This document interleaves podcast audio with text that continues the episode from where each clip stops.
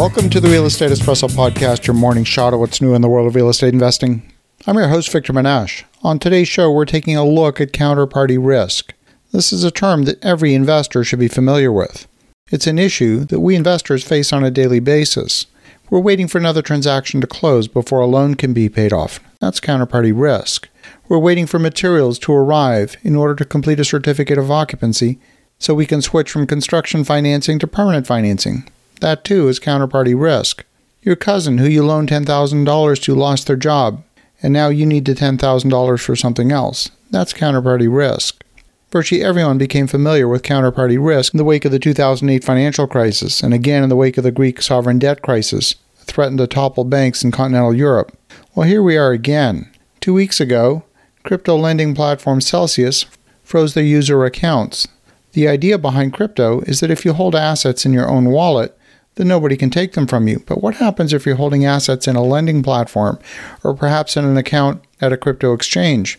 What happens if that crypto exchange goes bust? Well, another crypto lender named Babel also froze their user accounts. A few months ago, my friend Peter Schiff had a conversation with the founder of Celsius, and in that conversation, Peter Schiff seemed to uncover that Celsius was in fact operating in a very unstable manner. He went as far as to call it a Ponzi scheme. It seems the company doesn't have enough liquidity to cover its immediate obligations. If that happens, the company could be forced into bankruptcy. According to the terms of use, funds that are placed with the company are property of the company and customers become essentially unsecured creditors of the company. Another major exchange, Coinbase, holds assets for its customers. And here, too, in a recent filing with the SEC, was made clear that the digital assets held by the company effectively become property of the company and the customers are also unsecured creditors. That company has recently laid off 18% of its workforce. Now, they're not signaling they're about to go bankrupt, but it is a risk. Another crypto hedge fund, Three Arrows Capital, has been ordered into receivership by a court in the British Virgin Islands. They've been asked to liquidate their assets.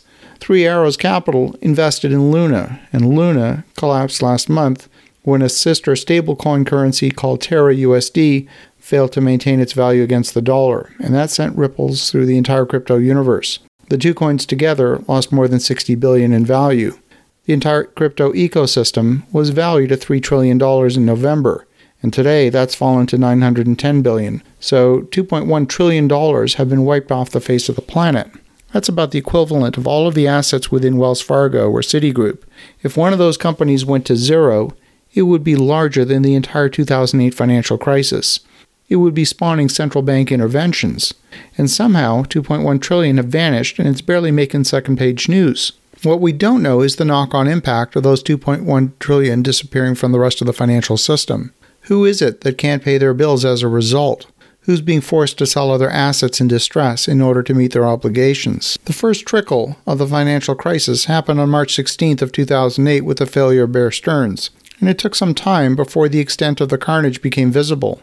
Lehman Brothers' failure happened several months later in September, followed by AIG and a string of other failures. Banks stopped trusting each other. The overnight lending market froze up and the financial system ground to a halt. It took massive intervention from the central banks, including the Federal Reserve, to inject liquidity and to become the lender of last resort to restore confidence in the system. But there's no Fed to bail out the crypto universe. I predict we've not seen the end of the cascade effect from the drop in crypto prices. Only the very first few dominoes have fallen in a long chain of dominoes. In fact, that chain of dominoes won't be visible until the failures occur. That's the nature of counterparty risk. You can look at a company's balance sheet and see assets and liabilities, but it's difficult to determine the nature of those assets and how much risk they represent. In 2008, many of those assets had ratings from bond rating agencies, and those ratings turned out to be incorrect. There are no bond rating agencies evaluating the health of the balance sheet at Coinbase or any other crypto company. We have no idea. I'm of the same mindset as Peter Schiff and Warren Buffett and Charlie Munger and others. I'm thinking the chances of cryptocurrencies losing the vast majority of their value is a real possibility. This is not about technology. What I'm seeing is no different than tulip bulbs in the 17th century. In those times, the price of a single flower exceeded the annual income of a skilled worker. Is this starting to sound familiar? As you think about that, pay very close attention to counterparty risk. Have an awesome rest of your day. Go make some great things happen. We'll talk to you again tomorrow.